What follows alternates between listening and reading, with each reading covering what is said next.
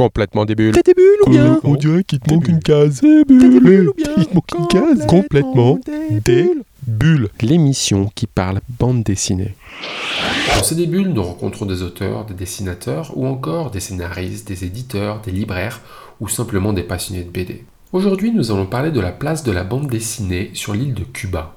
Avec Alexander Esquardo, auteur et dessinateur cubain, mais aussi Étienne Schrader, auteur belge, et Lisbeth Domo-Robles, qui tient et anime une librairie dédiée à la bande dessinée à La Havane. Salut Lisbeth. Salut John. Lisbeth, comment on peut te présenter? Moi j'ai envie de dire un peu la Madame BD de Cuba. Toi tu te présenterais comment? C'est compliqué parce que j'ai plusieurs casquettes à la fois, mais euh, une fois dans un festival d'otaku, on m'a appelée l'ambassadrice de la bande dessinée cubaine. Donc, Et Alors pourquoi je Raconte-nous. sais pas. Tu fais quoi pour la BD à Cuba? Je commençais à travailler sur une- le début d'une bibliothèque spécialisée en bande dessinée à Cuba. Quand je dis bibliothèque BD, c'est la seule bibliothèque BD qui existe dans l'île. Et le seul endroit où il y a la BD, c'est dans ma bibliothèque. Il n'y a pas de librairie comme ici en Europe.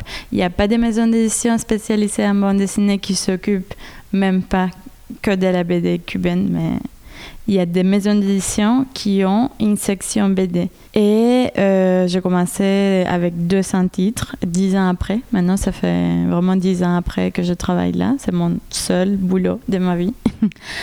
Et j'ai plus de 2500 BD. Euh, D'abord, c'était beaucoup franco-belge parce que c'est grâce au soutien de Wallonie Bruxelles International, la région de Bruxelles-Capitale qui, a- qui ont envoyé des livres. Euh, traduit des livres euh, des créateurs de BD belges traduits à l'espagnol, ce qui fait, c'est déjà un grand nombre. Et, mais après, euh, via des dons personnels, des auteurs qui sont passés par là, et, et même des Cubains qui avaient un peu des, des BD cubaines aussi, parce que c'est rare. C'est une bibliographie très rare à trouver. C'est vraiment des pièces. Il y a quoi par exemple comme BD cubaine BD. Un titre de BD cubaine ou un personnage fameux de BD cubaine El Pidio Valdés, c'est notre euh, Astérix à nous. C'est le personnage national qui est un lutteur euh, au 19e siècle contre les Espagnols pour l'indépendance de Cuba. Euh, c'est une BD d'aventure, d'humour. C'est vraiment ancré dans la culture parce qu'elle est passée aussi à l'animation. Comment on dit BD Alors euh, peut-être pas en cubain, en espagnol d'abord et puis en cubain ensuite. Est-ce qu'il y a un mot? Ah Oui, à l'Espagne, on utilise beaucoup euh, la traduction des comiques. comiques. Et TBO aussi en Espagne surtout, mais par exemple au Mexique, c'est Monitos. euh, mais à Cuba, on l'appelle historieta ou muñequitos aussi. Parce que muñequitos, c'est plutôt dessin animé, BD. Enfin, c'est un truc de petits dessins, de choses toutes bêtes. Et ce qui parle aussi un peu de la manière dont elle est perçue, la BD à Cuba, même maintenant, euh, comme de la sous-littérature. euh, c'est pas considéré en tant qu'art. Enfin, et c'est un peu ce projet qui aide euh, à, à faire, non, seulement à faire renaître, mais à assurer un public, parce que la bibliothèque et le centre culturel euh, où je travaille, qui est devenu un peu le centre cubain de la bande dessinée, et donc le, seul endroit où il y a des formations pour les professionnels, mais aussi des ateliers pour les ados, les enfants, tout ça, pour les former, les initier d'abord à la lecture de la bande dessinée, qu'ils connaissent des personnages, euh, pas que le manga, et après aussi euh, de pouvoir euh, les, initier vraiment à l'art, au métier. Des Alors Lisbeth, tu parles très bien de tout ça et puis tu es justement ici pour... euh, tu fais une tournée en Europe pour parler un peu de ces thématiques. Tu t'arrêtes à Genève, on est ici au Palais Hénard juste avant une conférence dédiée à cette thématique. Tu vas dire quoi pendant cette conférence? Un peu ce que je viens de dire. Donc on l'a eu à- faire un d'abord en peu exclu. alors. plus euh, euh, de focus sur l'histoire de la BD à Cuba et comment euh, cette nouvelle génération d'auteurs sont une sorte de continuité de ce qui s'est passé avant, qui s'est arrêté dans les années 90 et qui recommence depuis début des années de la décennie des années 2000 et euh, surtout dont Izquierdo est c'est un des auteurs les plus euh, Alors plus ça tombe bien que tu en parles, il est à côté de nous, donc on est avec Izquierdo, mais aussi avec euh, Étienne Schrader, donc euh, pour parler et faire un focus sur une BD cubaine, puisqu'Izquierdo, il est dessinateur, et Étienne est, est le scénariste. Euh, bonjour à vous deux. Peut-être d'abord avec Étienne. Alors Étienne, toi, tu es belge et tu es, le- tu es le scénariste, tu as travaillé au scénario avec Izquierdo sur cette BD quoi? Franco-cubo-belge, comment, comment, comment on dit? Eh bien, d'abord, bonjour John. Eh bien, tout est faux. Ah mince Ah oui, oui, oui, tout est faux. Donc, en, en réalité, donc, comme Lisbeth vient de le dire, le seul endroit de toute l'île de Cuba, de toute l'île de Cuba, où on peut voir et lire de la bande dessinée, c'est à la bibliothèque que Lisbeth gère et anime à La Havane. Donc, le seul endroit, la bande dessinée n'est pas en vente dans, dans les librairies, sauf les, magazines. Donc je vous parle d'une époque là, euh, euh, de l'époque à laquelle je suis arrivé euh, à Cuba en 2009, très exactement. À cette époque-là, dans les librairies, on trouvait les publications destinées à la jeunesse et donc des publications, je vais dire, officielles donc des, magazines officiels euh, pour enfants avec quelques pages de bande dessinée et c'était tout. Les, créateurs cubains de bande dessinée avaient stoppé euh, leurs activités dans les années 90 pour des raisons bien, bien compréhensibles, puisque c'est le début d'une période économique très difficile à Cuba. Et lorsque je suis arrivé à La Havane, à l'invitation à la fois de la bibliothèque pour faire cours et de l'ambassade de Belgique, euh, le but était de refaire de la bande dessinée, de réaliser à nouveau au moins un album avec des créateurs cubains. Et là, je me suis retrouvé devant des, des dessinateurs, tous très doués, mais qui n'avaient jamais fait de bande dessinée. Et personnellement, c'est ce que je préfère. Vraiment terrain vierge. Parmi eux, il y avait Alexander Izquierdo. Izquierdo est plein d'histoires, il a plein d'histoires en lui, et il m'avait raconté des tas de...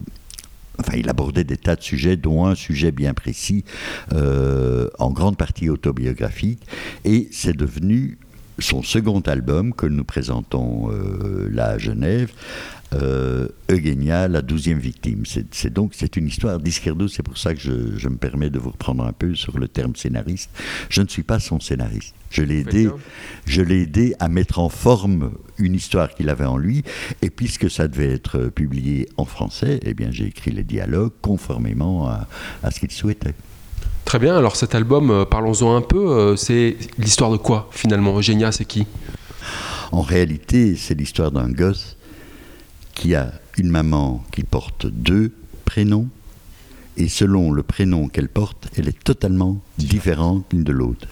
Et l'enfant ne sait plus qui est sa véritable mère.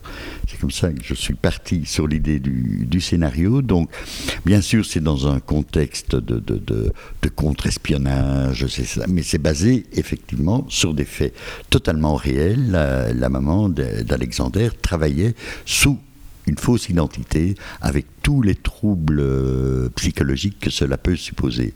Il y a la célèbre maladie des espions qui n'est pas seulement réservée à Cuba, mais voilà.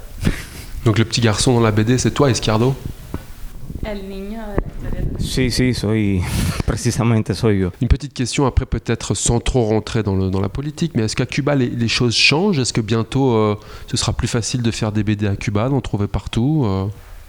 On fait déjà de la BD à Cuba. Ça veut dire, quand je vous ai dit, il n'y en a pas, mais euh, il y a un groupe de créateurs, de jeunes créateurs et même des très jeunes créateurs, des ados. Il y a beaucoup d'histoires, il y a beaucoup d'espoir parce que non seulement ça se passe à La Havane, où évidemment à la capitale c'est toujours beaucoup plus facile d'organiser des affaires en matière culturelle, mais en province il y a des petits noyaux des créateurs à Matanzas, à Santa Clara et à Saint Espiritus et à Camagüey, où il y a une sorte de- d'événement. Il y a une vraie scène BD à Cuba. euh, Oui, ça toi- commence. Maintenant, il faut imprimer les BD. Est-ce que c'est toi qui vas organiser le premier festival de BD à Cuba? Ou- Oui.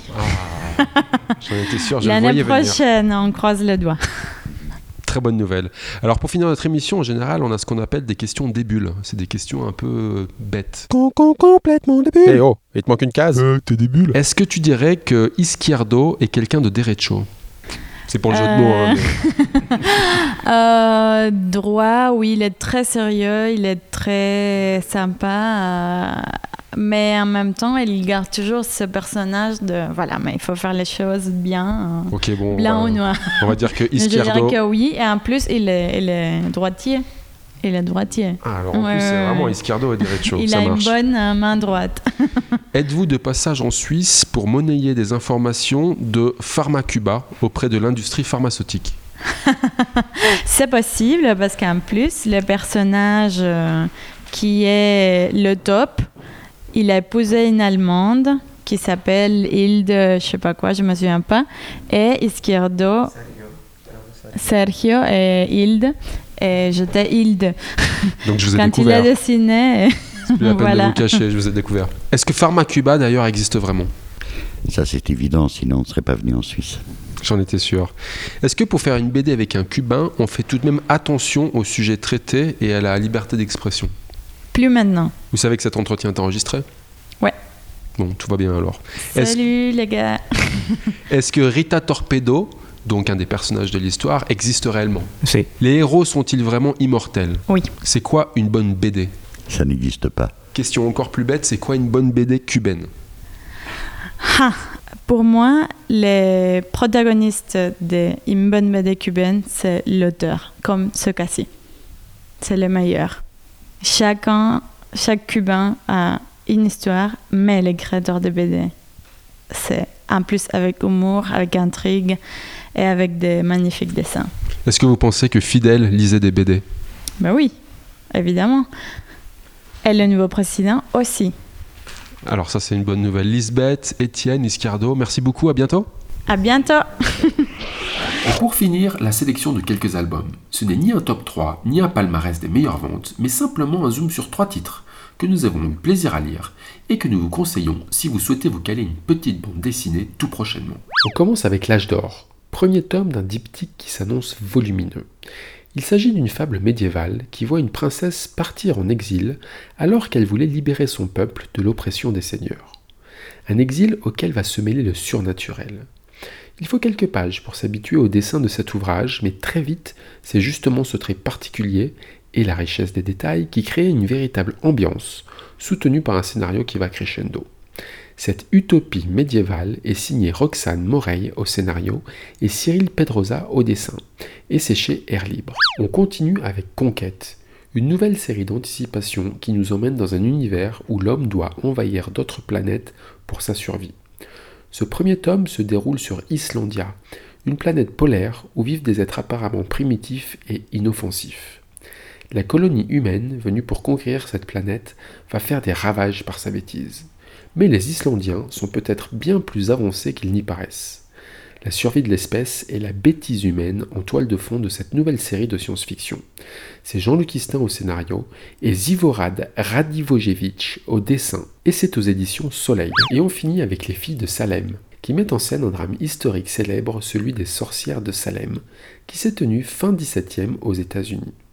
Dans ce village américain, le puritanisme, la domination masculine et l'ignorance collective ont mené une petite communauté aux pires atrocités, débouchant sur l'exécution de femmes et le massacre d'Indiens. Cette BD raconte les faits vus au travers des yeux d'une jeune victime, et nous rappelle que les extrémismes religieux et la peur de l'autre peuvent conduire au pire. C'est Thomas Gilbert au dessin et au scénario, et c'est chez Dargo. Voilà, voilà, alors bonne lecture, et comme on a l'habitude de dire dans l'émission, les bulles, il n'y en a pas que dans le champagne, mais aussi plein les BD. Et le 9e art, lui, se consomme sans modération. Alors soyez des bulles. Complètement des bulles. T'as des bulles ou bien On dirait qu'il te manque une case. T'as des bulles ou bien Il te manque une case. Complètement des bulles.